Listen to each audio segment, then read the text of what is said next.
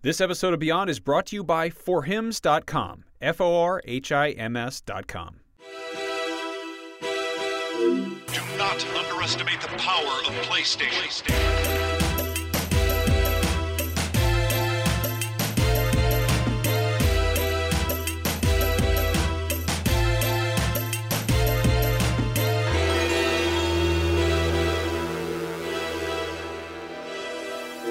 Beyond. Beyond. Beyond. Beyond. Beyond. Beyond. Beyond. Beyond. Beyond. Beyond and welcome to Beyond episode 552. My name is Jonathan Dornbush. I am your host for this week's episode. I am joined by Max Scoville. I'm not hosting this episode. What? I feel so free. it's going to go real off the rails. Brian Altano is also here. We didn't print enough of the, th- uh, the pages, so Max and I have to share notes like in school.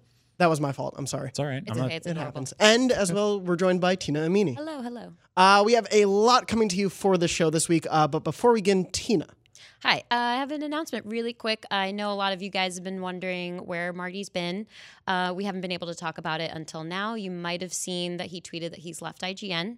Uh, I'm sure you want to know more. It's not our story to tell.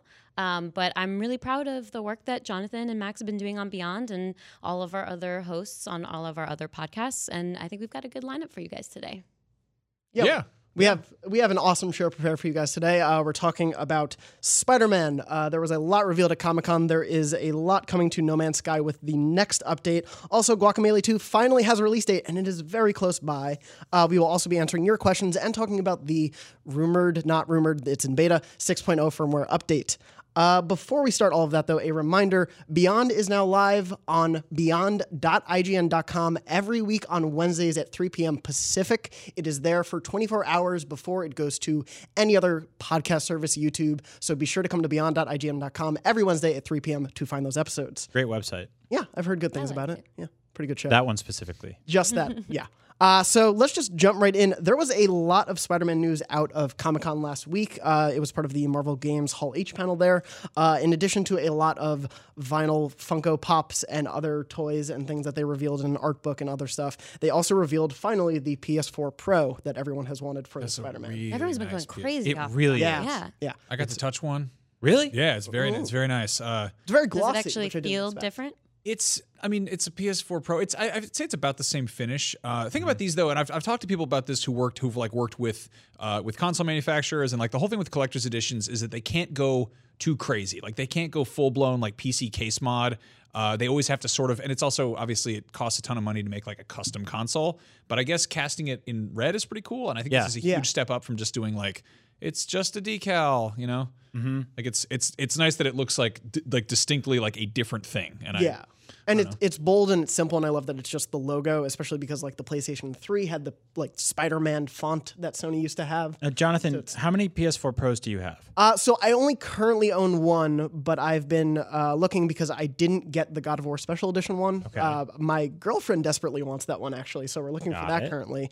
Uh, I pre-ordered the Spider-Man one, and Okay. will inevitably pre-order the Kingdom Hearts 3 one when that comes out too. So I probably will own four PS4 Pros at some point in time. See, this is why I asked you this because I knew the answers would come tumbling out. You can What you can you start your own rent. You start a render farm. Yeah. Yeah. Like in the movie Chappie, when he hooks all the PS4s together and then hacks Hugh Jackman or whatever you do, he does that. That's true. I'm actually reviving home so I can fold it home on all just my PS4 Pros. Beautiful. So yeah, that'll work out pretty well. Uh, but in addition to the Pro, which I know a lot of fans had been waiting for, uh, it comes with a Spidey suit pack, five skill points. In early unlock of the Spider Drone gadget, which is one of his abilities in the game, uh, custom PS4 theme by Marvel artist Adi Granov, and a PS4 avatar with the White Spider logo. Uh, also, during the panel, I should mention Barrett pretty much pre ordered this the second it went up, Barrett, our Really? producer. Oh, yeah, yeah. awesome. Uh, during the panel, they also revealed the uh, final of the three sort of pre-order suits that'll be involved in the game. It is the Velocity suit. The hell is that? They won't tell us what it does. Uh, it has They the said word the name is significant. yes, so it probably has to do with speed. Huh? Okay. Yeah, I never Yeah. would have guessed. yeah. What a cl- what a clever ruse. Is that how this game will like circumvent like cheat codes and modifiers? Is just to give Through you the suits. Yeah. Different suits. Yeah. Is there like a big head mode suit? Oh, um, man, I Like hope his so. Macy's Day Parade float or I hope there's a Peter That would be amazing. Oh man, I'm, I I'm kind of so. I'm kind of bummed because the, whole thing I was excited about is like there are so many different Spider-Man costumes out there, and the fact that they're like I don't know if the velocity suit is a thing from Spider-Man. Yeah, Like, I think it's a thing they originally created. If I remember, I don't like that at all. No. I think there's so many deep cut things they could pull from. They could be like, here's like a Steve Ditko design. Here's the homemade costume from any one of the stupid movies. You know, here's Would that lend to gameplay though? Because I think that's like the point of the Velocity Suit. I don't I don't know. Peter Porker could have some. They had a that would be in, uh, that. in Metal Gear Solid Five. You had the the Raiden suit that was supposed to make you run with ninja Mm-hmm. swiftness, but it just had like a sound effect and like a motion blur. You didn't actually run any faster. It was like whoosh. I'll say the same thing I said when we talked about God of War last week, but I want a low poly suit on lock that looks like the PS2 game, That would be amazing. Or he's just like, you know, seven flat panels flying through New York City. I'm a little bit wary of the five skill points as DLC. Like I think that's just kind of like I don't know. That It's feels- sort of it's giving you a head start. Yeah, a I think little it's more with the bit- pro yeah. just to sort of like get you going. Also, Yeah. you, I you I mean, spent those five skill bucks. points, that's totally pay to win. I don't know about you guys. Yeah, that's true. that is yeah. pay to win single player adventure. Yeah. Uh, no, but it, there, there was a lot on this panel in addition to the velocity suit, which they showed off. It essentially has like this light up uh, area, like the new Insomniac suit has all of the white spider design, but the velocity suit is sort of powered down. But when he's in movement, it has this bright, sort of bluish white luminescent light on it, which seems really cool. Uh, but in addition to that, they also debuted a big new story trailer that had Sa- uh, Silver Sable revealed in it. Um, we talked to Brian Intihar, the creative director of the game. He said she's not necessarily just a villain in the game. She sort of works in tandem with uh, Norman Osborn in the city to help quell down trouble when there's crime in the city. Well, Silver Sable's a mercenary. Yeah. So that makes a lot of sense that she'd kind of be, you know, just really in it for the business side of things. Yeah. I like that she's she's like a middle-aged woman in this, right? Yeah. And she's kind of older, which is really cool. She was always very like, I don't know, like if you- uh, just like a standard issue sort of sexy comic book character in the back in the day. Uh, I'm this this trailer I, I I saw it on our live show while talking to Ted Price from Insomniac. Uh, so I and I should have gone back and rewatched it, but I really love how much it feels like a proper. Is she middle aged intentionally? I honestly can't tell. It's a it's a video game. I, I don't know if they did that. Or, or it's just cool silver hair. Yeah, I love how I love how we use the term a lot, but cinematic this feels. This feels like a movie trailer. Uh, and obviously, there's still you know stretches of this that are very gameplay centric, but uh, I don't know. I feel like there's- there's a good kind of range here. Yeah. even down to there's a scene early on where it cuts between uh, Norman Osborn and Spidey walking in in his suit with his mask off, with the intention clearly to make you think they're meeting at that point. But I think it's pretty evident, like most movie trailers do, it's a misdirection, and they're not necessarily walking into the same room together. Uh, but there is a Two different scenes. yes, together. yeah, and it just happens to look like a similar room because apartment buildings will have that. But I guess like we know that Norman Osborn knows Peter Parker is Spider Man. Possibly, I, I Sort of what they've been hinting at. Yeah, yeah. Um, they but they've been keeping very vague about a lot of where the story goes. Uh, they did talk a little bit about how the big raft scene that we've seen from the E3 trailer is sort of later into the game and things like that. So I had a like weird arc with this game where it was first revealed and I was incredibly excited, and then it kind of went into hibernation for a bit, and I was like, I don't know if this is like going to be as big as I think it is. And I didn't really think about it too much. And then we saw some gameplay here and there, and people kept being like, Is this scripted? Is this like on rails? Is this fake? Is this real? What am I looking at? To being like, Okay, this is the real deal. To all of a sudden looking up and being like, This game is like six weeks away. Holy shit. Yeah. Like we're gonna be playing a brand new Spider-Man game in like in, in on our PS4 Pros in like just a couple of weeks. No, Well, the crazy is, thing is they keep revealing new characters Yeah. too, like so close to but release. I It's don't like, feel like uh, because they're doing it in kind of a cinematic way. I don't feel like anything's being spoiled. Yeah. Yeah. Like the actual like we don't Just know what their these existence yeah we don't know what these boss fine. fights look like. We've seen Yeah. sort of bits of them, but they either they they're We played the one at E3. That, mm-hmm. Yeah, which uh, honestly, like this is, I I think Ted Price said this is like this is Insomniac's biggest game period. Mm-hmm. Yeah. which which rules, and it's also, I mean, they have such a wonderful kind of like a legacy, and it's Spider Man, and it looks nice, and I've played it for a second, and it feels good. So I'm just like, if it's that, but a lot of it, this is kind of this fall's like safest bet. I feel like Right. And they're doing really cool things. Well, it seems like they will be doing really cool things with some of the characters too. Like they went into a whole thing about Mary Jane and how she wasn't just going to be that typical character that she's always been, that like typical romantic interest thing. She's her own hero in her own right as a journalist, because as we know, all journalists are heroes. What if, she, Yeah. what if she just has a gun? What if they just give her a gun and she's just like shoots the She's rhino? got her like pen and notepad and also a gun. Mm-hmm. turns out it wasn't web that could kill the rhino; it was just a bullet. just shoots, all it yeah. took. Just No, I, shoots- I, I feel about this game the same way I did going into Spider-Man: Homecoming, which is like, okay, this is a known quantity. It's something I've experienced before numerous times, but it's got a fresh coat of paint on it, and there's enough mystery surrounding it that I feel like the entire process of like kind of devouring it for the first time is going to be incredibly satisfying. There's going to be so much in there where I'm like, I didn't even know you could do that. Like just once you start flying around the city and learning new skills and stuff like that. Like this, If you I- have those five skill points, you of have the skill points. Yeah, you got to pay for those. I'm really in for the skill points. I don't Yeah. care about the game itself. No. But hearing you can get five whole skill points, man, I'm Game on changer. board. Yeah.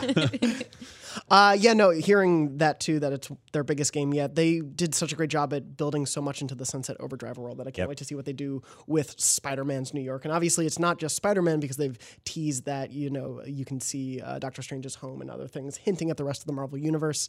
We'll see how much the extent of that actually is in the game.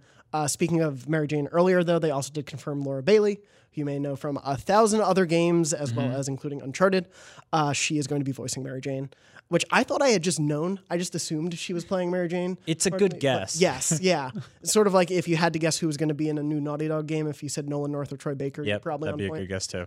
She's also apparently done some voices in the uh, Spider-Man show. Yes. oh, cool. Yeah. Two different characters. Yeah. Yeah. She did uh, Gwen and um, Black All Widow. right, she did. Gwen. Yeah. Yeah. Uh, so I'm very much excited to see. They have talked a lot about. I think Mary Jane is even playable for a little bit during the game. They've talked about. so Yeah, I'm 'cause excited she's got a see- gun. You just yeah. shoot it. You- True. It turns into a first-person Confirmed. Shoot the news. We interrupt this program to bring you a brief message from Hims, a new wellness brand for men. Here's a not so fun fact 66% of men lose their hair by age 35, and by the time you start to notice hair loss, it's usually too late. It's generally easier to keep the hair that you have than to replace the hair that you've lost, so why not do something about it? ForHims.com is a one stop shop for hair loss, skincare, sexual wellness, and other stuff like that that might be embarrassing to deal with in person. Luckily, with Hims, there's no waiting room, no awkward doctor's visits, and you can save plenty of time by just going to a website. Hims connects you with real doctors and gives you medical grade solutions to treat hair loss and other possibly embarrassing problems. And this isn't snake oil pills or gas station counter supplements either. These are well known generic equivalents to name brand prescriptions to help you keep your hair. Thanks to science, baldness can be optional. If this sounds like it would help you out, order now. Our listeners get a trial month of Hims for just 5 bucks today right now while supplies last. See the website for full details, but this would cost hundreds of dollars if you went to the doctor or to a pharmacy. So just go to forhims.com slash beyond. That's F-O-R-H-I-M-S dot com slash beyond. Once again, that's forhims.com slash beyond. Thanks for listening, and now back to the show. Uh, but of course, that is not coming out till early September. What is out right now, you're as you're listening to this, is the No Man's Sky Next update, which sort of revitalizes the game. Is the intention of this update? Uh, it adds multiplayer, which people have been wanting since the game came out. Uh, it also adds a third-person view mode, so you can play the game entirely in third person. It adds a whole host of other changes that they've sort of slowly rolled out what those changes actually are. They include the ability to you can assemble and command your own fleet of ships. Uh, the shelter building and all of that is a little bit more complex with colonies and everything because you can build together. Uh, they've added new story elements and mission structure into the earlier parts of the game and fleshed out those things. There are photography missions now, so you could just be a photojournalist in space, I guess. Uh, but Get another hero. a space hero. My question though is for all of you: Is this going to pull you back into No Man's Sky if you dropped off? Have you played the game at all? Does this excite you if you haven't? Uh, I wasn't planning on it, but looking at this at this footage that we're watching, if you're watch, watching the video show with us, uh, it's it's really gorgeous, and I I just want to say real quick, like I genuinely enjoyed my short time with this game. I think it's an incredibly complicated story overall. It's uh, honestly, it's probably one of the most fascinating stories out of this gen out of video games out of this the story generation. of the game coming to fruition, not the story. This not the the story in the game. The story in the game was kind of nonsense, which is fun, whatever. But the idea of this game over promising, under delivering, and then a year or so later delivering in a completely different direction is really interesting to me. I, I found this game to be beautiful and intriguing. Um, it was obviously a little thin, and if you went in buying all the sort of hubris that that they sold on what this game would be, then yeah, you have every right to be disappointed. But I think that where we are now, that these guys went into hibernation for a long time. They went into hiding. I mean, there was a lot of negative aspects to that story too. They got, you know, threats and stuff like that. But they came out of it on the other side going, hey, like, we're doubling down on this. We're sort of doing a make good. We really care about this series, this franchise, this game, this world, whatever it is. So here's more of it. Um, we hope you'll give us another chance. I think that's really beautiful. Yeah, I think there was a lot of lessons learned for you know a fairly like, smaller studio. And, Yeah. and Sean Murray actually uh, did an interview with us uh, with our UK team, Joe, um, with Joe Skrebels, and we're gonna have a big feature on that later. Um, but he he mentioned that there's a complicated process of like being a developer and having these big hopes and dreams and thinking that you can do it and not understanding that you possibly can't. Yeah. And I think that if he had explained the game as it was when it released, then it might have been a different story. But it's ultimately about those expectations and not meeting them and completely changed like the story of of the game having been released to the Yeah. community. Yeah. Well, I- think it's interesting too because we obviously were, you know, front and center for all of the, the sort of the backlash against it. We tracked all that, and we were there from day one when they were first like, "Here's our new game," and we're like, "This is going to be the coolest game ever." And people were like, "We took their word for it. It's going to be the coolest game ever." And uh, there were a ton of people out there who played this game and really liked it.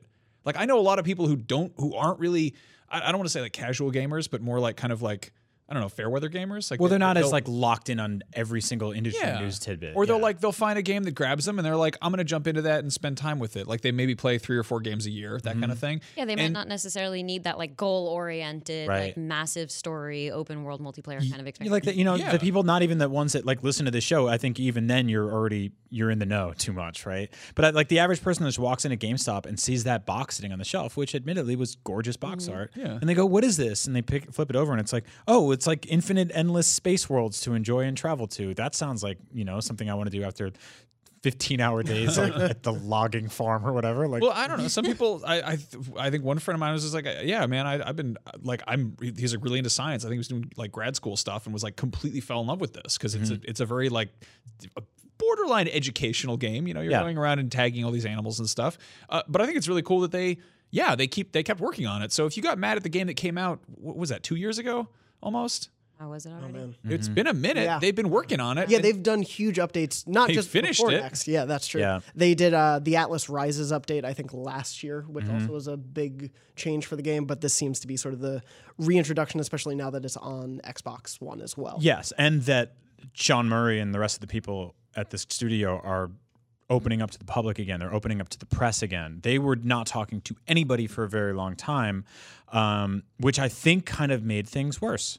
You know, it was harder for them to because they're just like, we have this thing, and we really like it, and it's out there, um, but a lot of people are mad at it, and we don't want to talk. We don't know how to say anything, so we're just going to say nothing.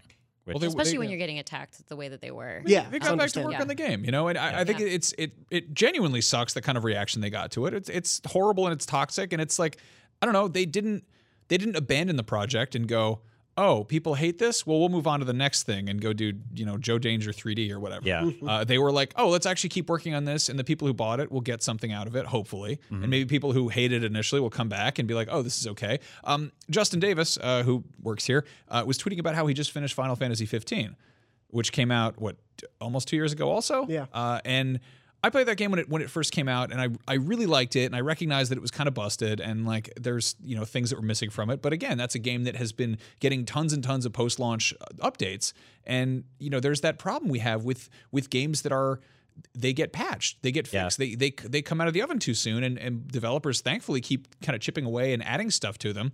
But if you come to something like much later and you don't come to it with a with a ton of hype and expectations, you're probably going to have a better gameplay experience overall. Yeah, I agree. I mean, um, like in, uh, products and video games in general are are moving targets right now. You know, I mean, even I saw Drake, like Drake, the rapper, was like, "Here's my album." Um, it's like the number one on Billboard and everything like that. Uh, we made some changes to it since the version you heard, though. Like, here's uh, here's some notes, and it's like, did this dude just put patch notes out for his rap album? Yeah, Like, Kanye was doing that with like Yeah, Pablo Kanye did the same thing ago too. Um, I think the difference is No Man's Sky was one of the first games that I actually read about where people in mass were getting refunds, and in many ways, like I think that's completely justifiable. Like death threats are not. But saying this product did not deliver what it promised me, I want my money back, is something that's, I think, completely fair to do. And I think Steam does a really good job of, of doing that. With PlayStation, it's a little dicier. Um, but I've had plenty of game experiences where I buy it and I'm like, I don't like this. This is not what I thought it would be. And then I'm kind of stuck with it, especially with a digital purchase. So I hope this keeps growing. I hope it keeps changing. I, when I think about this game, I think about crash landing on a weird planet and then like walking up over a hill and looking at something and being like, what the fuck is that? And this awful like four-legged like ball monster with a giraffe neck starts barreling towards me and it's just like "Ah!" I killed it. And I'm like, ah, and I'm shooting it. Like, there's a lot of really interesting, crazy, insane things in this game. Watching these these worlds come to life and having no idea of how they'll sort of formulate themselves is a really beautiful, very painful, very amazing thing. Well, and knowing they talked about the the maths in the game that Yeah. allowed this procedural generation. So obviously you are going to get occasionally things that look like the Jurassic Park meme where it's a silly dinosaur walking around to a kazoo of the Jurassic Yeah. Park theme. But then there are also these gorgeous vistas and these amazing planets that you could never have expected and may never see. Yeah. Do we know anything about the depth of the multiplayer here? Uh, as far as I know, it's essentially you can play the entire thing multiplayer wise, um, and there are new missions and things that are specifically multiplayer set up. Um, I haven't dived into those too much myself, but speaking of those missions, uh, we actually spoke to Barrett Courtney, our producer, and Tom Marks, our PC editor, who have played a bit of the game and did play it before this update. And I sat down with them to hear what they thought of the game so far. Ha! Thank you so much, Jonathan, you dastardly handsome man. Uh, I am joined right now by Tom Marks, PC editor at IGN.com, Hello. and Barrett Bam Bam Courtney, producer Beyond. of Beyond, Hey, that's the show. that we're on right now. Yeah. it's pretty. I incredible. They already did that part. Oh no, that's no. That they never do that part at the beginning of the show where they say "beyond" a million times. No one ever. I'm says never tired of hearing it. Help me. and I'm never tired of saying it. Uh, but we're not here to discuss the logistics of podcasting. We're here to discuss the logistics of space. Oh, space. The final frontier. Some may say in the Star Wars universe. Uh, so, yep, that that's a wonderfully new joke. Uh, Tom Barrett, No Man's Sky next. Yeah, man. It's the newest update for No Man's Sky. It is Yes. out now. It adds quite a bit to the game. It uh, does. including multiplayer. Yes. Uh, third person view mode. Yes. Uh, they said a visual upgrade enhancement. Uh, To what extent, I don't know exactly what We'll that have means. to take their word on that. Yep. Yeah. Uh, as well as like a host of little features. They're trying. They're endeavoring to do weekly content updates with it. Uh, there are new mission structures. Right. Uh, they said they've sort of tweaked some of the story elements in the beginning to give it more of a oomph in the beginning. So as you go through, it propels you forward. Interesting. Oh, it does. Yeah. So Tom, uh, you actually just got off a stream a little bit of behind the curtain stuff. You just Yeah. got off a stream playing No Man's Sky next. Beginning Yeah. of the game. Tell us your thoughts. Um, if you don't like No Man's Sky, you're not going to like No Man's Sky. Why? Is, is my initial thoughts. Um, it doesn't do anything to change the loop of the game. It makes that. I mean, okay, okay, okay, okay. I'll say this.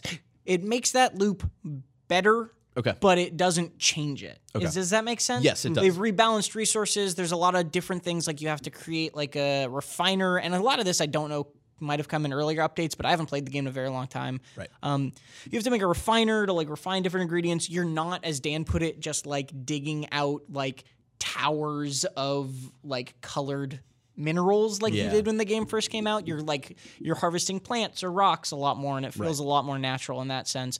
But fundamentally, it's still very much like a constant, constant grind for resources. Cool. And then you go explore stuff, and All like that is the game. I'm down for that. Like uh, I've I got to play like a good solid ten minutes of the the new update, and then I died. And then uh, this day has been very hectic. We we just got back from Comic Con, so I just I've been running around all day. So I but I put at least forty hours into the game when it first came out, and it was one of those things where I forget.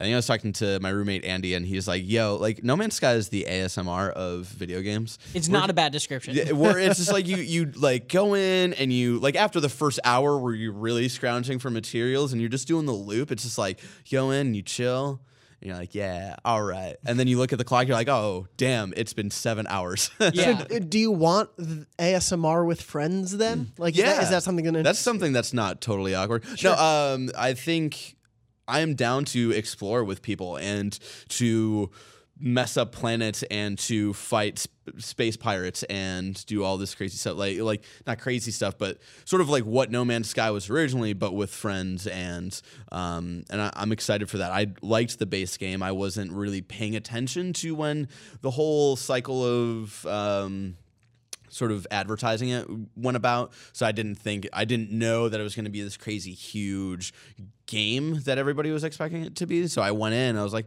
yeah, all right, it's a chill space game where you just explore some space, and I was down for that. So Well, that's the story of that game, right? Is expectations versus reality. So if you had different expectations, it's easier to enjoy this game. Yeah. Um, I was very excited to play it multiplayer, and I think I'm more excited to play it multiplayer not at the beginning of the game. Like Mm. you said, they added a sort of intro tutorial sort of thing to guide you a little more. And you I- can skip it. Yeah, Uh, there's like a when you go into it, it's like, hey, if you if you just hold down this button, you can skip all of that. Yeah. Um, Which, Which is, is nice good. if you decided to jump back in and you want to do it from the start for whatever reason. Yeah. It- it's nice that you don't have to be forced through what you already know. Right. And I think that that tutorial is is really nice. It does introduce you to the systems better than just like the Although I did it, Crash it, ship. uh, it, I didn't know how to switch from third person to first person. I still don't. because uh, I I'm gonna say it like I after a couple minutes I hate the third person. Okay. Like I really hate the I controls. so I like it more. Oof. Why why do you like it more and what do you hate about it? I I don't know. It just it, so it defaults to third person now. oh, interesting. Um, except for in your ship, it might still be first person. I don't remember. I Anyway, feel like for third person or shit would not be that great. yeah. So uh, it it defaults to first person or third person outside of your ship, and I, I I don't know. It just is like more interesting to me in in to see my character hopping around a little planet, and you can customize that character to be one of like a bunch of different alien races, and like really make it your own. And and that's mm, just much. It just got me into the the world more. It made me feel more there. I don't know. Uh, I was not into it just because of how it felt. I do agree with those things where like you got to see your character and like at the very you don't get to customize your character until like that little intro bit, right? Uh, yeah, you have to get to a space station. And then once you get to a space station, you just change your character. Okay. And then you can like you see your guy and he's like floating around or he's shooting the little floaty android guys who are like the security of all the planets or hate whatever. They're so mean. Um, especially when they send the dogs out. I hate those robot dogs. I mean, I hate them as a game mechanic, but that's a whole nother conversation. and so it just mechanically didn't feel great. Like it didn't feel good to aim the the multi tool or whatever and like break things down. Like I felt like I there was a disconnect with aiming, uh, and that's ninety five percent of what you do in that game is Yeah. aim that gun and break things down. So I was getting a little sort of flustered with that. So and then but the game doesn't tell you how to switch back and forth. Yeah. and it, it was uh, switch. Um, and I had to go to Brendan Graeber, It's who's like already like knows everything about uh, the update already because he's a wikis guy and he's just an expert and that's why we pay him the the IGN bucks. bucks. Yes, and so They're like Schrute bucks. I, I went I went I went to him and I was like. Hey, like, uh, do you know how to do this? He's like, oh yeah, you just press the uh, down on the D-pad, and then there's a little menu that pops up, and you go over here, and then you can switch. too to- much. There's I too know, many and I was like, That's what- too many things. I I, I wish I wish be a I, button. I wish I could just pl- press uh, L three and R three, Yeah. and then you just like boom. No. Actually, it's surprisingly nothing simple like that, and so yeah, that's I, I think there's a lot of little problems with the game still. Like, I'm I'm not entirely sure this was a game that was designed for multiplayer. Like now that it's here, I'm like, man, this is kind of a clunky Does experience it- does when you're it- playing with other people. not only is okay, so it feels clunky with well, other it's just people. like a little How bit so? like like you can't use you can work together, but like your quests don't. At least as far as I could tell, like me and Destin were on the same part of the same quest, but it, like wasn't completing together. And like I Interesting. think you, I think if you're on solo missions, then they don't. Even if you're on the same one, they don't complete. That's probably only for like the co-op missions. gotcha. Gotcha. Um, although I haven't gotten that far yet. Uh, there were also like there's literally no griefing control whatsoever. So like if unless you turn off the network thing, people could just randomly join your game, and then they can just Interesting. kill you or they can destroy. They can like I put Destin's plane in a box of dirt. I just built around it, like or like while sure he was happy about that. One of the things I did that was really fun was when he was customizing his character in the space station, he was using the station that let him do that. Uh. So I couldn't. So I was just standing there doing nothing because we had identical characters to start.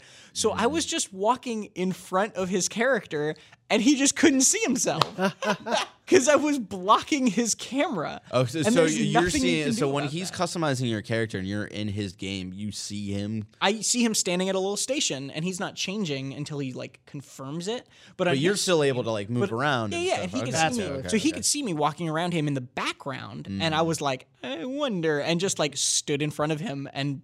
The, he could not see anything, or like while he was taking quests, I was just walking up in between the quest giver and like emoting at him on the screen, and like that's, That's awesome. hilarious. That's fun to do with friends, but like the fact I, I that you- imagine like that with a random person will be not A fun. It'll be not good. the the thing I find you can turn it off, but you can turn it off, but then you can't play with anybody. right, yeah, Um, turn it back. It's just a hassle. The the thing I will find interesting if like there will always be those like sort of trolly people who like mess with you that you don't know. Me. Me. Uh, yeah, exactly. Tom. Uh, but I im- imagine if like, were you able to like, do you know if there's like a if you plug in your headset, can you talk to the other players? Yeah, there, there's voice chat uh, on PC. Mm, that There's be going to be different. text chat.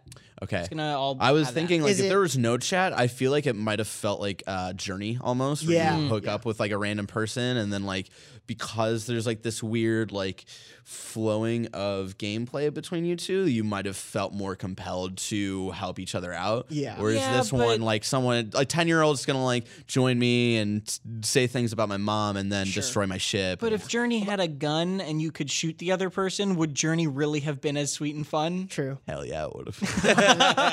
so that game Barrett. all about. Uh, no, I I think the limitations of what you can do in Journey. I was thinking that too of like, oh, maybe it's like that, but I think the limitations of what you can do in Journey makes it a Yeah. very different experience when That's you're true. That's a but point. I would say I would love if the voice chat was spatial in terms of the planets. Mm. So if you're like you're on one side of a mountain and then like kind of around the other side of a mountain, you just hear two people like, "Hey, stop it!" And it's just like, what is that? And you go around just two people having an argument. like, That would be a really chat. cool. That would be a really cool integration of voice chat. But yeah, that also sounds very complicated. Oh yeah. Uh, but so before we quickly wrap up, uh, Tom, you've played obviously a little bit more. Are you going to keep playing to see what this new update holds, or are you going to look because obviously they've been continuing to update this game and may refine some of these issues Right. we're talking about here. Are you, Especially they're starting weekly updates. now. yes, yeah. So are you look? Uh, will you check back in with it, or are you going to keep playing as it is right now? Uh, yeah, I want to get a little farther in like solo and get a little bit of a character going, and then jump in with friends that I, you know, uh, obviously playing on a live stream is a different thing than just like playing casually at my house um, with people I play other games with. Um, I'm I'm gonna keep trying, but right now I don't think there's much to. There's not much that I was expecting to like continue to pull me back in after having not been overly thrilled with the original. Sure, makes sense. And Barrett, uh, obviously after your ten minutes, but no, like, do you expect you want to stick with this for a little while? I Stick th- I think I will, um, especially because I I've been really hooked on Fortnite and only on Switch, and I have to send in my Switch uh, this week because my battery's expanding, so it might explode at any given second. Ooh. Uh, so I have to send That's that in. in So I'm going to be switchless for like the next five to ten days, and so I think this is the perfect time for me to like really deep dive into this. A, a lot of my friends are going to be hopping back into it, so I think it'll be a fun thing. Where like, yeah, I'll do solo like for the first couple hours, like build up the ship and like build up like the armada or whatever that you can build up, and uh, and then start exploring with friends. Because I re- again, I really liked the game when it originally came out and I had a lot of funny little adventures of getting stuck into like this very deep hole and then had to like craft a new gun to make like an explosive like detonation that made like a circle in, like made like a little groove into the wall and then hop into that groove and then shoot another one. Like there's like there's just little quirky things like that in that game that I really love and like now that you can do that kind of stuff with friends like I'm I'm all for it Yeah, there, it seems like a lot of people in the office are picking it back up, and I'm excited to play with them in that group. And I think that'll determine whether I stick with this for a while or play it for five to ten hours and then bounce. Uh, And I don't think honestly that's a necessarily a terrible way to Sure. play the game. yeah, Five hours, maybe come back later when there's more stuff. especially knowing yeah that they're continuing to update the game. Yeah. I'm excited to see where it goes. It's obviously something they're committed to. Uh, Tom Barrett, thank you so much. Thank you. Appreciate it. Jonathan, back to you. Thanks, Jonathan. That was a great conversation. I really appreciate that. You're a good man. You just Uh, throw to yourself. And Maybe, Nice. maybe. Uh, Good work. thank This you. I is appreciate Jonathan's show now. I host all of the segments, and I'm weirdly all the guests. It's strange. Excellent. Yeah, uh, no, no ego here. Uh, but yeah, I'm very curious to see, especially where the story continues to go, knowing that No Man's Sky started as a trailer on the VGX Awards in 2013 Mm-hmm. On a couch next to Geoff Keighley. Sean Murray was showing off this game, and it went on to be multiple PlayStation conferences, and Right. then this up and down since its post-launch. Let me ask you guys this: Do you think this is a smarter move than just saying, "Here's No Man's Sky 2? well, it does make good on the fact that people had expectations for this game. Right. Um, I don't know about business wise for them if that's a smart thing to do because you could maybe sell No Man's Sky 2, But there's so much bad blood that something needed to be done, and there's been enough time elapsed that there needed to be a response for it too. Yeah, that's kind of my gut reaction too. Is that like adding on to something, making something that wasn't great better seems better than like profiting off of a brand new thing that's sort of tangibly connected to something that left a bad taste in people's mouths. This game sold pretty well though. Yeah, I would say if the industry was what it was 10 years ago, when you couldn't do with games what you can now, yes, it would be way smarter to have got, done to uh, No Man's Sky 2. But it, with the abilities that they have as developers and knowing what this game's structure is, I think it's sticking with that, and especially the players who have stuck with it also since then really allows you to build on something. Yeah, I think they're working on a lot of goodwill right now. I mean, like Sean Murray also announced that they're going to be doing weekly, I believe, content updates, and it would all be free to players who already own the game. And I think they're really buckling down now on making sure that people know we heard the the complaints that weren't about killing us in a Yep. horrible fashion. Um, we hear those complaints, and we're trying to make do like make good on on that uh, because they're valid because they are at the end of the day. Like when you break through the rest of it. Yes. I think this is this is really cool because this is this is a game now that if you if you get it for the first time and you check it out, you're in for probably a treat. You know, Yeah. Like if you don't have any of those, I mean, and maybe maybe your expectations have been lowered by all this negative buzz, and you're like, this is going to be a, a trash fire of a game, and you get in there and you're like, this is an endless universe of ballsack monsters I can go take photographs of. Uh, yeah, that's it's certainly something that happened to me with The Witcher. I dived in. Obviously, it was praised when it came out, but knowing people had problems with controls and everything, I dived into that game a month ago, and knowing all the changes and updates they made, I don't have any issues with the game people had at launch. So I'm I'm very curious to see if you are playing No Man's Sky next. Let us know what you think about it. Uh, but moving on to something else, you'll be able to play very soon. Guacamelee 2 is coming out Oh my god. I, on August 21st. Uh, it's coming to PS4 and PC that day. I believe it's been announced for a few other platforms, but it's coming to PS4 August 21st. Uh, the first Guacamelee is one of my favorite Metroidvania games Hands in that down. fashion. Hands down. Uh, the two will have four-player local co-op, I believe. Uh, so, so first of all, I want to ask: Are you all excited for Guacamelee 2? Max, I know you're. So, I don't want to be negative here. Uh, Guacamelee was I loved that game. I think I, I reviewed it when I was at Rev three. I gave it effectively a perfect score. Uh, I think it's phenomenal. Uh, but it was also like it was totally a brand new thing. Uh, and that's the sort of the problem. Uh, it's the kind of double edged swords of video games is that uh, they're an iterative medium. And this looks like this looks like more Guacamelee, which is great if you really love Guacamelee, which I did. But again, like. Uh, I don't know. I, I feel like it's not going to have the element of surprise for me, and I almost don't want to tarnish that initial experience. Uh, then again, I mean, I might also you know completely you know change change my tune. Uh, but the the co op stuff doesn't appeal to me at all. Yeah. uh, that was never. I mean, that was there was some co op in the in the first one, uh, but that was never the thing that I found most exciting about it. Uh, and it, this looks. I mean, obviously, it looks like it looks like Super Guacamole, you know, uh, which is you get that with. Uh, I mean, that's what Overcooked Two is. It's not like the continuing adventures of those chefs. It's like we've taken that thing, that core experience, and we've built upon it. And this looks like what's kind of what's happening there. They do. They are doing more chickens, which I think is great. Yeah. I love the chickens. I think they're awesome. Uh, but I don't know. It's like I've already. I feel like I've already gone into that world and fallen in love with it, and uh, jumping into to more of that is almost. Uh, I don't know. Like I don't. I'd, I'd rather go search out something I've never seen before. If that Do you makes feel sense. like any of like the humor and the atmosphere would draw you back in, even if the gameplay was like identical? um, 'Cause I a know they are they're pulling back on a lot of the sort of dated meme stuff this time Yeah. around. We played this at PSX. Um, it's a gorgeous video game. Like it is a just beautiful game to watch and play. And I think that like honestly, gameplay wise, it's got some of my favorite gameplay of anything I've played in a very long time. I'm also playing Dead Cells right now, which is like one of those games that just immediately the gameplay is just gratifying. Moving around this world and jumping and fighting and, and kicking is just incredibly satisfying. Um, I also like I'm I adore the Metroidvania genre, if you will, um, or sort of like marriage of genres. And I feel like for every one that there's great, there's like nine or ten that completely miss the mark and let me down, or like they just don't feel right, um, or they're procedurally generated, but in a like very negative kind of miserable way that pushes me away. Um, Guacamole nailed it, and I, you know, like at the time, it seemed like we were sort of on the crux of like another kind of renaissance of, of that genre. And in many ways, we've gotten that, but we've also gotten a lot of trash, and um, Guacamole is not is not that at all. So I'm I'm very excited to see a return to that uh, and to play something that I know will be awesome. My concern is that Guacamelee 2, like when Guacamelee 1 first came out, Metroidvanias were a thing, but not to the extent that they are now. Yeah. And that was a bit like a breath of fresh air for me. But now we're also getting, in the next month alone, Guacamelee 2, Dead Cells is coming to other platforms and full release. Uh, Death's Gambit, Hollow Knight just came to Switch uh, after being on PC, and then Chasm is also coming out. Uh, so, is there a worry on any of your parts of like this specific genre being too flooded right now or too crowded? Like, what can these games do to really stand out?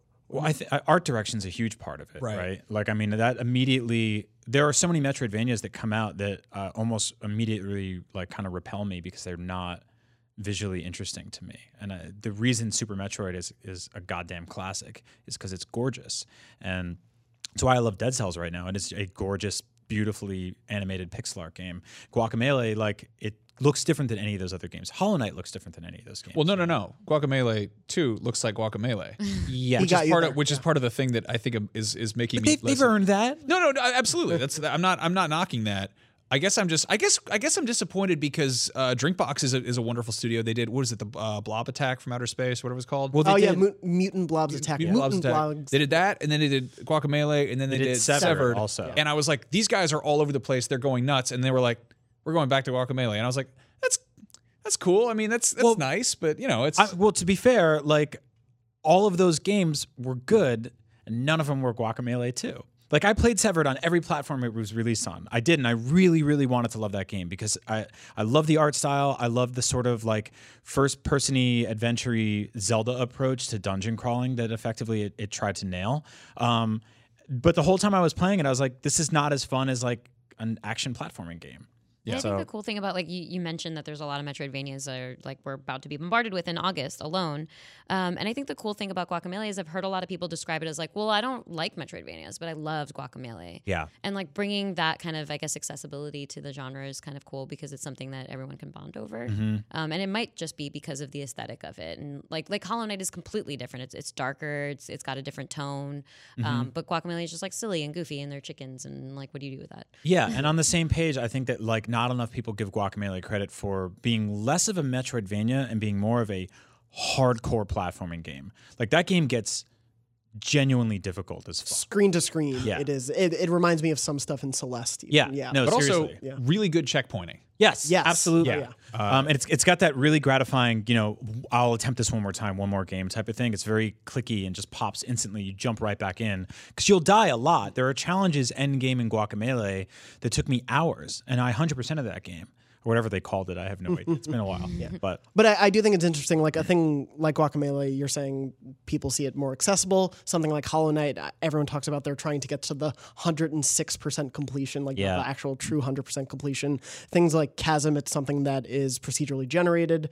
Uh, so it's very curious to see how like speedrunners will take to that sort of game versus a Guacamelee. That's something I really like about Guacamelee is it's it's not procedurally generated. Yeah. you know, I think that it's deliberate, It's bespoke, uh, which is good. But no, also at the same time, it's a game. You play it. How it feels when you play it. Like I might pick it up and go, "Oh, that's right. I love how this feels. This Yeah. is so much fun to control," and I'll just immediately get sucked into it. I, you know, I just can't. I can't course. say. Yeah, Yeah. I think the difference is the first time it came around, I was like, "Ooh, I want to play that," and then I played it. I was like, "This is really good. I love playing this." Whereas now I'm like, I've sort of already played that. So like Some if of this, it, if this know? was like a like a NES era thing where like the second game in the series was just totally different, would you be more into it? Is it I guess that's does it feel too I'm- samey? I guess that's kind of it, you know. And I mean, makes it's, it's kind of the same deal with uh, with Overcooked too, except that mm-hmm. that's like that feels almost like that's like kind of super overcooked. And I've, I've been kind of thinking mm-hmm. about that a lot of like what a video game sequel is. And mm-hmm. oftentimes, unlike basically every other type of medium, the sequel of games is is better. Like the it's it, they've taken time and they've been like, what didn't work last time? Let's fix that. Yeah, uh, that's a Uh, good point. yeah. like most movies are like they're trying to recapture something that nailed in the first one. I mean, like, what if they did like Guacamelee 3D?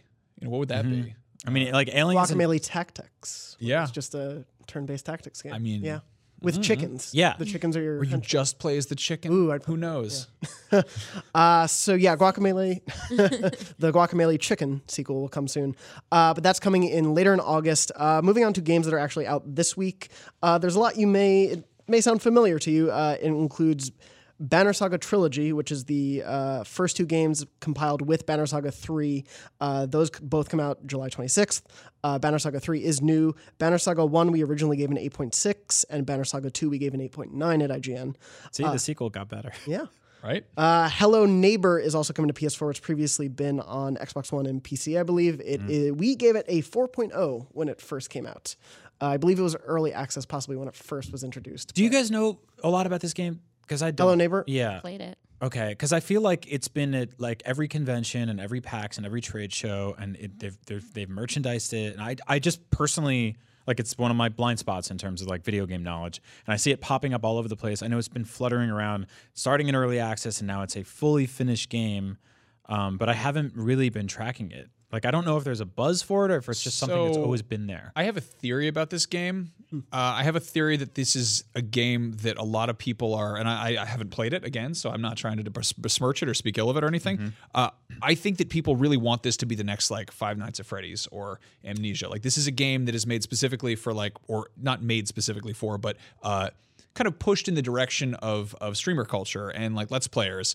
Uh, and again, like I don't, I haven't heard any buzz for it. I don't know if it's hot right now. I do know that uh, McFarlane Toys is making action figures from it, which is really unusual given Yeah. that th- there's no, there's not like a ton of buzz for it.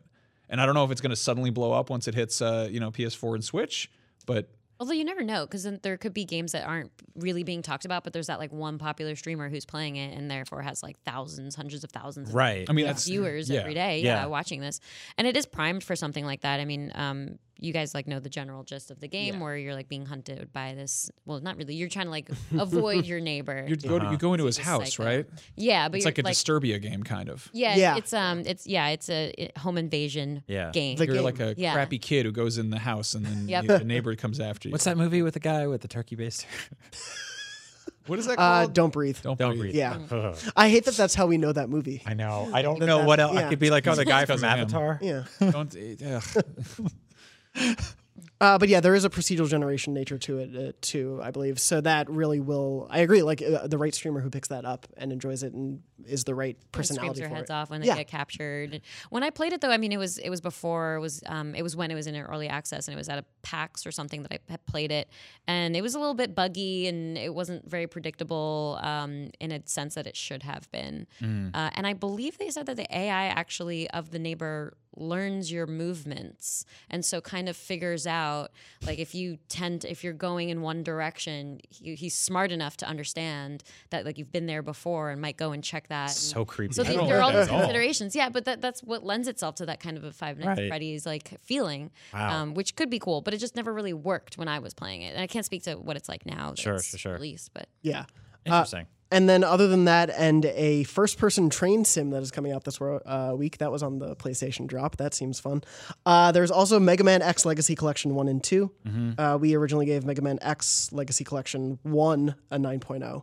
Which, like, side note, I, I'm kind of irked at the way these collections are are kind of split apart. Yeah. Have you noticed that? Like, they're incredibly segmented. I would have loved one SKU that just has everything in it, or just one icon on my PS4 that's just like, here's all the NES and Super NES Mega Mans all jammed in together in, in one spot. Um, and instead, they're they're all kind of split in half. Like the NES ones separate from nine and 10 mm-hmm. and then this does the same kind of thing with the with the X ones. Well, and especially because for me, I feel like I really enjoyed the first couple of Mega Man X's more than the latter Yeah. few. So I'm inclined to just pick up one and not really need to. yeah. Feels like a weird, odd incentive for Yep. people. That's a series that I like. I grew up playing one and two, and then I just kind of I don't know look the other direction, and you turn around and there's like it keeps going. There's so many of them. Mm-hmm. Mm-hmm. Uh, yeah, I mean I liked it when they were like funny robot animals, and then they kept going, and then it's like, do you do you realize you're looking at a Mega Man game? yeah, I mean, we we tend to think of the Mega Man games as a sort of just the numbered ones, but they have been not necessarily. They've kind of been padding out system libraries since forever. If you Oh, look yeah. at, you know, like on, on Sony handhelds, you look at like the GBA with the Battle, Battle Network. I played like- the f- first six of those. They probably made yeah, more, there's but I feel so like- many yeah. of them, and so Mega Man's kind of just always been there. So I'm I'm glad these are back. I just wish they did sort of like what they did with uh, what you see with some other collections, where they're just, they're just all in there in one place. You know, right now it just feels. I would have gladly paid sixty bucks for all of them in one spot, and Yeah. instead it's like twenty here, thirty there, twenty here, and you got to kind of pick and choose and read about which ones you want, which ones you don't. So we need a mini console just for the Mega Man games. uh, that would be awesome. I wouldn't be shocked with. and it looked like a trend. little Yeah. energy tank. There's a Commodore 64 Mini that was announced this week, so Yep. I would not be surprised if there's a Mega Man Mini console. I don't know. I think the demand for Commodore 64 stuff is much higher Much than higher. Mega Man. Have you seen the Commodore 64 fan base? They're rabid. Is it you?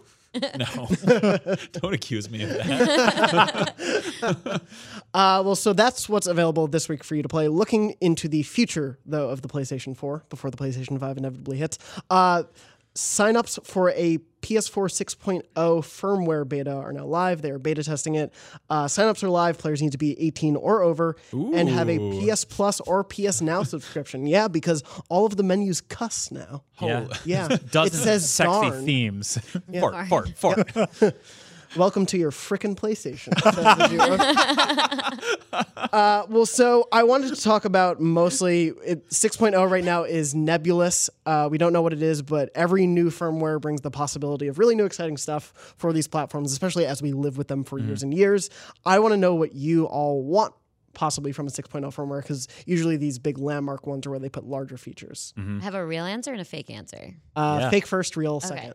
So, do you guys remember? This isn't really a firmware thing anyway, so it doesn't really count. But fake answer. Do you guys remember on the Xbox 360 there was a Netflix party viewing mode? Yeah. Oh yeah. I missed the hell out of that thing. oh, that's awesome. Yeah, I have would- a lot of like long distance friends and like family members, and it's just really nice to be able to pop Mm-hmm. onto your microphone and um, you know be able to view things together. Now I have to time it. We do like a stupid 32 Yeah. thing and then press Was that Um, like the Mystery Science Theater 3000 thing where it was like a auditorium was on screen and you, watched it could, within it? You Would could you have could that do option, your and you avatars could like there? emote. Yeah. It's yeah, you could like emote, and it's just the shadow of you guys in the auditorium. That that thing was dumb. I Yeah. love it, but I would love it. Love it if there was like a, a, a easy, painless way to just do commentaries for movies. Like I would totally live stream Netflix. Oh, that like would I would jump Yeah. on Twitch and be like, "All right, everybody, we're watching uh, the Flintstones and Viva Rock Vegas. This movie sucks. Buckle up." You know.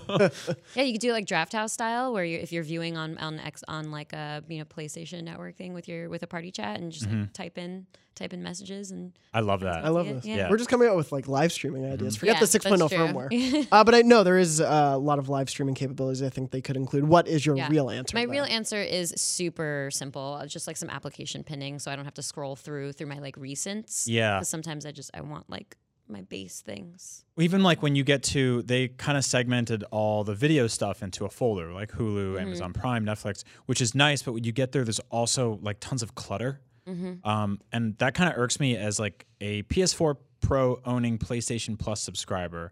I'm like, why am I still seeing all of this trash in here? Like, Yeah. Yeah, there's just ads for useful H- to me, Yeah. yeah. there's ads for like HBO Go, and I'm like, I have that already. Yeah. Like, you have an ad telling me to use the thing I already have three inches away from it. Well, and, and unless I am mistaken, I just want to be able to pin Netflix as my first Yeah. thing, Yeah, similar to exactly. pinning. Like I want to go to the Yeah. things I use. At this most point, those are those are utilities. Like Yeah. those- you should be able to just be like, these are your you know your basic go tos. Like Mm-hmm. take take a cue from like a phone home screen. Like what are your what are your four things you need at the bottom or whatever. Yeah, obviously, I want name changes for PSN. That's the obvious one. Everyone's been saying that for 20 years. I, I think at this point, like if you are, you know, Bong Ripper 69, you've just become that person. No, I'm gonna leave that. I think. Yeah. I like It's a that good one. Yeah. yeah. it is Because good one. someone else is going to snatch that up immediately. It's a the ton of bong hits to take. Yeah. So be safe out there. Take 68 and you'll be okay. but if you go to 69, Uh, the other thing I want is um, I want kind of an overhaul of the store. I've mentioned this before. Like searching for stuff in that store is awful. search is my big thing. You go to Yeah. search for Resident Evil, and it's like this like ancient Mm-hmm. scroll. Yeah, that that whole system. I don't know how that was approved. Um, the snappiness just sort of around the the UI in general seems to lag arbitrarily. Like sometimes you'll go to the store and it'll just pinwheel for two minutes, and you'll be like, "Did I do something wrong? Did they do something wrong?" You'll go to your library to download a game, and like it'll take a minute for that bar to pop up, and you'll be like. Am I out of space? Like, what's the, what's gonna happen? What are you gonna tell me?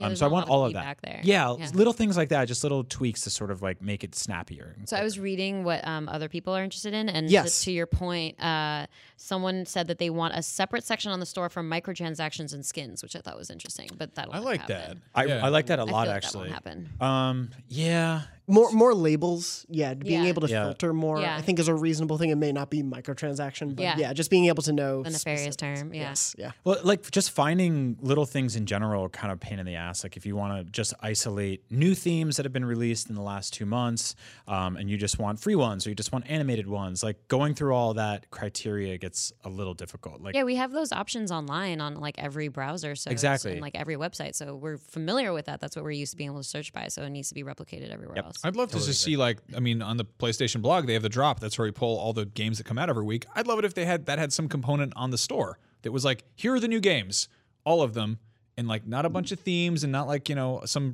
random Sony music track, but like Yep. here are just the games, new games. No, you're totally right. It's there's, PlayStation. There's no um, consistency in which the way the home page of that store is laid out. Like sometimes you go there and the big thing they're telling you about is like Mountain Dew. You're like, great, not really a game. I'm not thirsty for it. Where are your new games? And so you have to go like tab through a bunch of things, hit a button in the upper corner, click down, and go to sort all games by new. And then you just get this like massive rectangles. It's like, hey, these are all games. Hope you like them. You're like, well, that was kind of a walk. Also, like to get to your PlayStation Plus games sometimes takes a few clicks as well. That one's tough. Yeah. Yeah, and then they're again they're advertising PlayStation Plus to you, and you're like, I have it. Yeah. I I just want my prizes. What if paying for PlayStation Plus got rid of the ads mm-hmm. on PlayStation? I'd be totally into Wild. that. That'd be crazy. Yeah. Yeah, I think for me, something along those lines of I don't think I would necessarily use it, but people love the news tab on the Switch. And I think something similar to that, whether it is new games or like during E3, will just easily service the five new announcements from Sony, like as part of the store, or maybe a tab when you go up on the cross media bar to see everything up there. Yeah, that'd be awesome. Uh, would be Although, really like nice. recent Switch update added a featured tab, I believe, right, for featured Yes. games, and it's mostly like a mix of new and like first party and whatever else Yeah. games that Yeah. they're supporting. Like when Fortnite came out on Switch, it was front and center. Front and center. Yeah. I would Yeah. I would love to see some changes to the uh, sharing and everything along those lines because I think we've talked a little bit about what we want from PS5 and I think the sociability of the console is something that we're going to move more into as we get into more live streaming into more so- social sharing of your images and your video and everything and I'd love to I, I don't exactly know what I want from it but I want them to upgrade that suite of tools maybe better like I Sharing want like uh, images. yeah, sharing images or sharing Screenshot video, video, clips. Yeah, yeah. I like. I want photo editing tools, not just in the would be like. cool. Photo mode is a thing in all of the big Sony games. Give me like the Instagram photo mode on my Exactly. PlayStation. Yeah. Think- Just basic text, arrows, emojis, crap like that. yeah, You know? yeah. th- being able to spruce things up like you can do on the Switch. I wonder if that is decided on a case by case basis with developers because they don't want you to just like upload a screenshot of their game that makes it look like garbage. Sure. You Yeah. know, not saying you'll make it look like garbage. No, I will. But like, I if have you- a bad eye.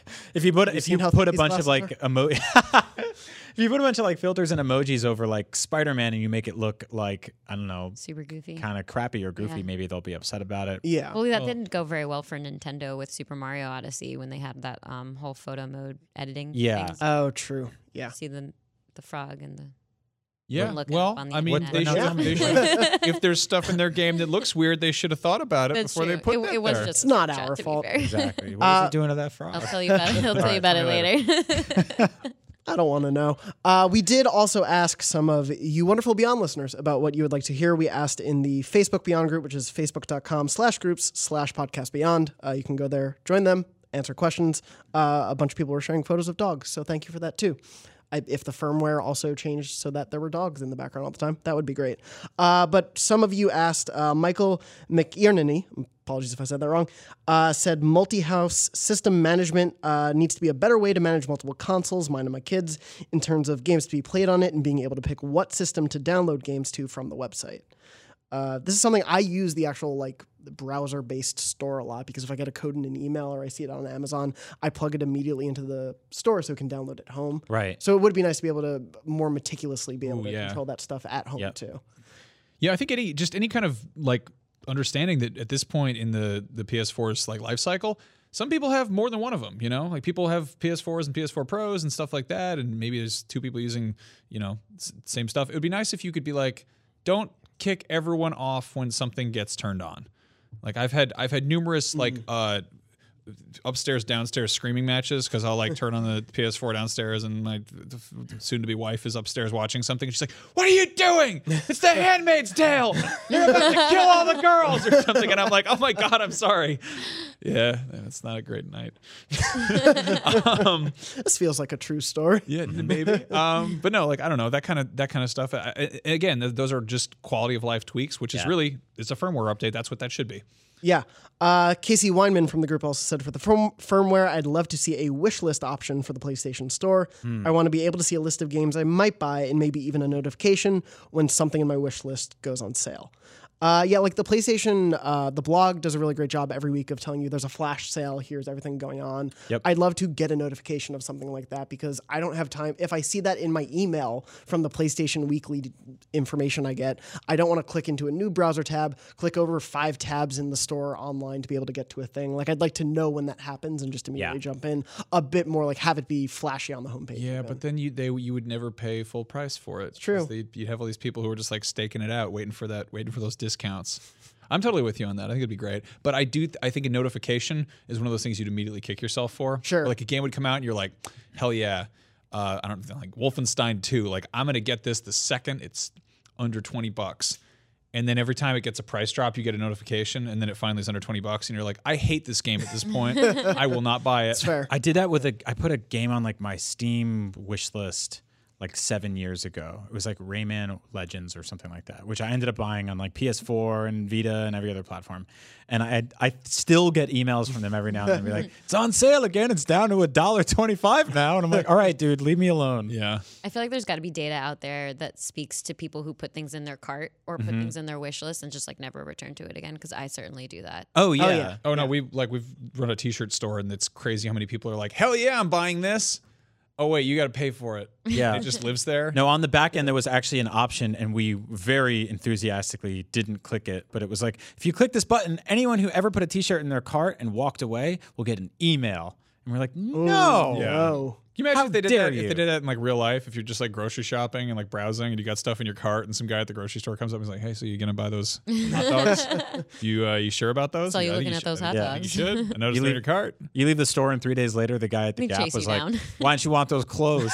Like, leave me alone." Those jeans were on sale, man. yeah, notifications are a double edged sword. I get those things from Netflix, which will be like, hey, we have a new show for you. It's Jane the Virgin season two. Yeah. You should wa-" I'm like, that's five years old. Why are you telling me that's a new show right now? You've had it for three years. Yeah, I I always thought I you were always going to say something for. bad about Jane the Virgin. That show is amazing. okay. No, I, I love that show. You're like Netflix, please. I've already seen this twice. You know this. Check your records. That does happen. They will tell me to watch shows I've watched. Mm-hmm. Yeah, no, I always I always will like occasionally check that that email subscription box and I'm like, hell yes, I want to know more about the future of what's going on in the world of Far Cry. And then I'm like, stop emailing me Far Cry. And then you unsubscribe. You're like, I never signed up for this. Yeah, We have a new vest in the game. You want to see the vest? Mm-hmm. No, I'm good. trade in your UB points. Great news, the game is still out. what? Uh, Luke Armstrong also mentioned, as you did, Brian, about changing our names. Uh, he also mentioned, as did uh, Hugo Panay, that they would like some more enhanced backwards compatibility. Luke mentioned just backwards compatibility in general. Uh, Hugo asked for maybe like a dedicated PS3 games section. And I did have that thought. I wanted to. I finished Ni no Kuni 2, but I've never played the first one. And I really wanted to, but I didn't want to go find where my PS3 is, plug that Yeah. in, go through the four hours of updates, and then plug in Ni no Kuni. No, I know it's it's something Xbox is honestly like just completely crushing it at, and they're they're beating Nintendo in it, and they're beating Sony at it. And like I, I signed up for Game Pass on my Xbox the other day because it was like ten bucks for three months, and I jumped on there, and I'm like, oh my god, there's like there's a just a ton of classic games here and brand new stuff too. And I would love to see Sony.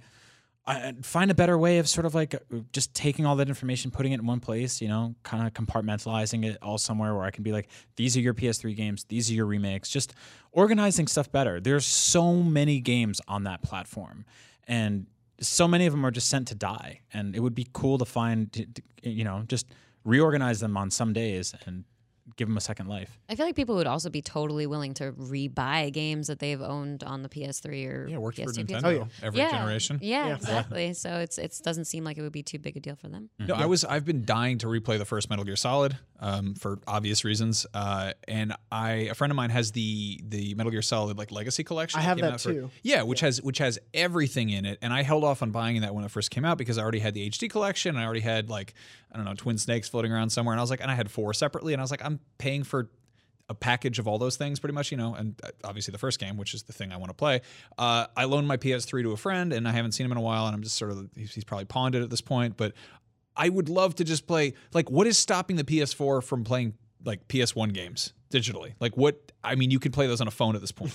like the thing can the thing can run them. That's not the issue. It's just a matter of like that being that being there. Uh, and I, I feel like we've harped on backwards compatibility left and right. And obviously, uh, you know, PS Now is a, is a kind of a solution for PS3 stuff, and there's a whole the cell processing issue with that. But like PS2 stuff, we get PS2 classics here and there.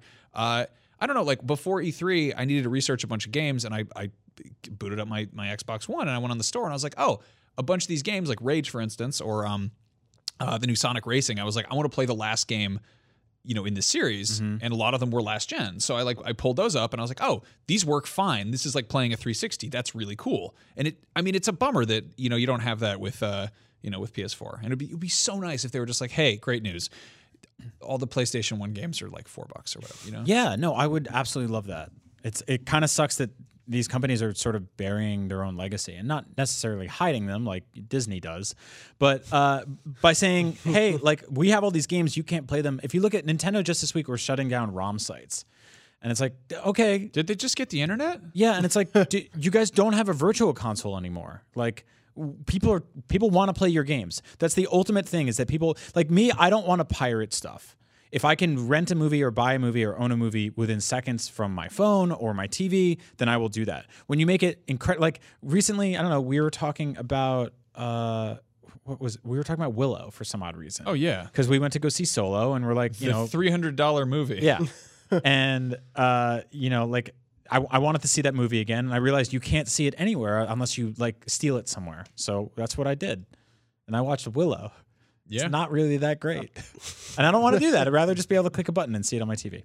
Yeah, I, I think that is a big sticking point. It may be something that doesn't come until PS5 in some situation, but also I think discoverability seems to be sort of a big thing, not just entertainment, but also games. We would love you to change. Uh, if we didn't include yours and you didn't mention yours, let us know in the Facebook group. That's facebook.com slash groups slash podcast I read a beyond. few others though. There were. Yeah, there were quite a few. There were quite a few, but Yes. I I read some separate to our to our Facebook group. Oh, real okay. quick, going through them. Um, one is a toggleable uh, base mode to f- slow down games that you know weren't aren't perfect for the PS4 speeds Mm-hmm. uh, for the PS4 Pro. Sorry, Toggleable is a very difficult word. it's a it's a weird word, but I feel like I went through it. Um, and then uh, adjusting nailed the, But I got through it. Yeah. um, adjusting the mic volume of other party chat members. oh my god! Oh, yes. yeah. Right, that's a good one. Um, and then to your point, um, uploading images or video to something that isn't Facebook or Twitter. Yeah. the weird compression. Why Instagram isn't even included Yeah, in like drop just put Dropbox in there, um, and then like a gift support too. That's what Ooh, read yeah, gifting would Ooh, be I like that a lot. Yeah. That's really Yeah. good. Sorry Yeah. to interrupt you. No, don't no, don't apologize. uh, I love hearing from more of the listeners. Uh, so yes, but we are going to listen uh, to even more of the listeners. I said listen many times there. That's good. Uh, we have That was some also hard to say. yes viewer and listener questions, uh, as we like to call rapid fire, and I feel okay saying that because you're here, Brian. It's all yours. Take it. Run with it. Rapid. I can Yeah, anything you I want. appreciate that. Means a lot. Let's put put a buck in the jar on my desk, and Oh. you can have it. Anytime. Uh, it'll be a college fund for your daughter. Beautiful. yeah, that dollar. Someone's got to pay for it. We don't have a jar on our desk. Just Stop toys. lying to him. We do, it's all gassed up. That's that is true. Yep. Uh, the first question is from Ankit Mantra, which is What movie is shaping up better than you expected? Uh, mine is Glass, Ankit said. Uh, I wanted to include this one since we, uh, Max and I came back from Comic Con. Obviously, there were a lot of trailers at Comic Con for a lot of big upcoming movies. I want to know what you guys were interested in seeing. I mean, Sh- Shazam and Aquaman Yeah. went from being uh, out of sort of a cinematic universe or a wheelhouse that I was like kind of gave up on to being like, oh man, like they're doing something visually distinct and fun and vibrant and exciting and goofy and they're having fun with it. And so, yeah, I'm totally on board. What's the difference between goofy and cheesy? Uh, The Goofy movie does have Goofy's cheese. usually intentional. And Cheesy- cheesy cheesy- like, cheesy They is tried like- too hard. Yeah, it's like tone deaf. Because I was kinda. getting cheesy vibes, but I will reserve For judgment. for Aquaman, um, I was thinking Shazam, but honestly, both. yeah. Yeah. I would say Shazam is goofy. Parts of Aquaman look cheesy. Yeah, I would that's say. probably more accurate. like Aquaman looks like The cheese of the sea. That's disgusting. gross. It's really well, hey, sea salt. I don't know. It There we go. works. Yeah. Yeah. Yeah. Yeah. Uh, no, Aquaman looks. Uh, I feel like it could still be sort of an incoherent mess, but at the very least, it's going to be gorgeous to look at. Yeah. I think Shazam is going to be like a a solid movie based on what I've sort of seen so far. It might fall apart in the third act, who knows? But uh, yeah, Shazam totally came out of nowhere, and I'm like, oh, this is suddenly one of my most excited anticipated movies. Um, I had this kind of slow burn of anticipation for Godzilla King of Monsters, where I was like, yeah, Godzilla's Yeah. cool. I like him when he fights the monsters. And that trailer showed up, and I was just like hyperventilating, and I was like, where'd this come from? Right? Yep. What? That oh trailer my is god, that trailer is stunning. Yeah. Like they completely nailed it. The mu- the music choice just kind of nails it. Where I was like, oh, this is different. This Yeah. is going to be something. Uh, I haven't caught up on a lot of my trailers, but uh, Glass is a good choice because I didn't know that I would be interested in those three characters simultaneously, like in this weird Yeah. anthology kind of a thing. But it seems like it, it could be weaved in interestingly because of the way that they were kind of antagonizing each other and learning about each other. So those those dynamics could be cool. I mean, I, I interviewed M Night Shyamalan about Glass, and the cool thing is, is that he, I mean, he wanted to make a sequel to Unbreakable. He wanted to build up that universe when Unbreakable first came out, but it was kind of a flop. Uh, and then he, uh, he kind of snuck the whole twist into Split. I mean, the twist for Unbreakable is that oh, they're superheroes. Uh, and at that time, there were no good, there were no, there weren't, weren't a lot of great superhero movies. Right. You know? it's, and it it's was, one of the first sort of significant superhero films, at least in Yeah. in a genre that like was Catwoman-y at the time. That time. came you out know? the same year as X Men, the first Yeah. one. So, like, for context of when that was, so like, I mean, the, I think the most recent superhero movie at that point was like Batman Forever or Batman and Robin. So, like, that was that was kind of a surprise, and also like that was long before all the sort of dark and gritty, gloomy, you know, stormy rain cloud Zack Snyder stuff, and it worked at the time. And to see him kind of go full circle and be like, okay, there's that universe, but now it's uh, more colorful, but also like it's still grim, but also there's more characters being added, Yeah. and it's like uh, I'm into it, you know. Yep. Uh, for me, also, uh, they showed a little bit more at the Universal uh, Hall H panel at Comic Con, but uh, Halloween, the new one, Oh, yeah. looks. They showed a six minute long single take shot of Michael basically terrorizing two houses that were right next door to each other. And it's just this single sequence of him going into one house, out of it, and then back to the next house on Halloween night while everything's happening around him. And it was the most affecting, like tense thing I've I seen. very specifically did not watch that because I read about it and I read the reactions to it and I was like, I want to save every bit of this for when I go see this movie. yeah, it, He's that streamer on playing Hello Neighbor super effectively. Learns your pattern. uh, I wouldn't shut up about uh, about the Predator. Um, Yeah. I, everybody on I think on the set was probably like Max, shut up. But that looks like a movie based on like '90s Kenner action figures. like they're like, I- I think Predator is fundamentally sort of stupid, and you have to have fun with it. Uh, and I don't know. I, I mean, people are like, like the first, uh, you know, the Alien movies go every which way, but like Predator is just like, it is about a bunch of like muscle men who go to the woods to swear, and then they have to fight a monster who's like way overpowered. Like it's like a third grader was like, yeah, well, the monster is invisible and it can jump really high. it's got Wolverine claws and lasers. And it can see you in the night. In the He's also like in 2018. It's really funny because the Predator has a bunch of amazing technology from 1985, and you're Yeah. kind of like, wow, he's from outer space and he's from the future. And now he just sh- like he shows up with like, I don't know, he's got like a laser pointer and like an 80s phone. still using heat vision. Yeah, not exactly like, the most. all right. we've well, got we got like some new we've stuff got now. like active camo and drones and stuff yeah, like that. But and he's uh, like, but what about me? I have dreadlocks and I like people's spines. also he is the worst dressed movie monster. oh, hands down. So like if if the predator was a man, Yeah. he would look like he was at Burning Man. He's got like a smartwatch. He's wearing fishnet sandals. yeah, he looks. shell He's like 40 percent Village People and 60 percent Mad Max. The predator is a white guy with dreads. I'm just gonna throw it out Absolutely. there. Yeah, he would sell weed. He has got like wraparound sunglasses.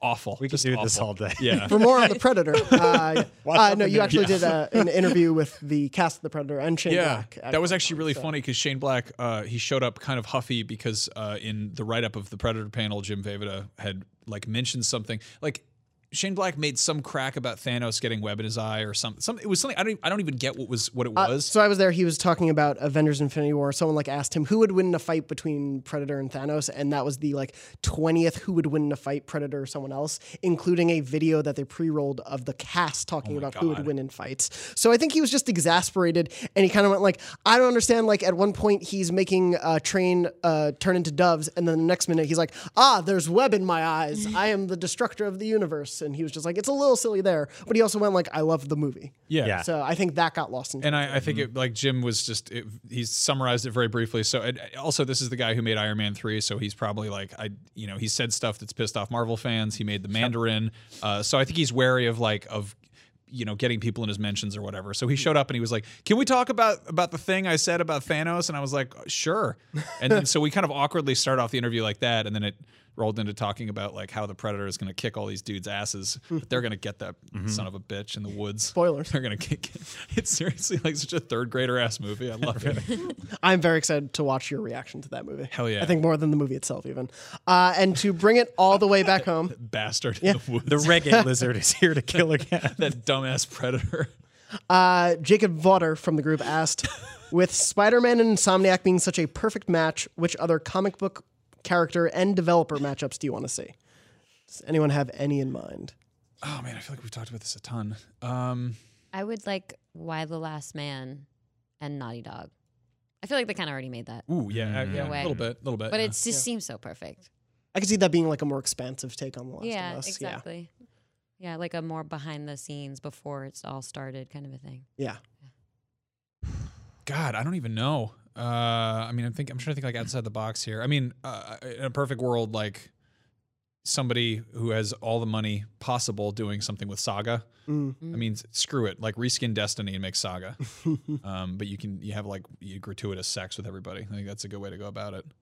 Uh, but superhero stuff, I don't. I mean, there was that there was that Deadpool game that Activision put out that was like surprisingly decent. I think it was yeah. yeah. That was uh, who was it? Um, Vicarious? no, it was the guys who did the Transformers games. Uh, Oh, uh, High Moon yeah, yeah, yeah. Studios. They did, yeah. and it was like it was pretty fun. It was definitely like it had that feeling of like Activision pushed it out too early, uh, kind of vibe to it. But there was that Konami game, Never Dead, which was a very very bad game. But the whole premise of that game was that you could get your entire body cut apart and you could like roll around as your own head. I think if you combine Deadpool with that mechanic of having having to play as your own disembodied head and like gather your parts together would be kind of funny.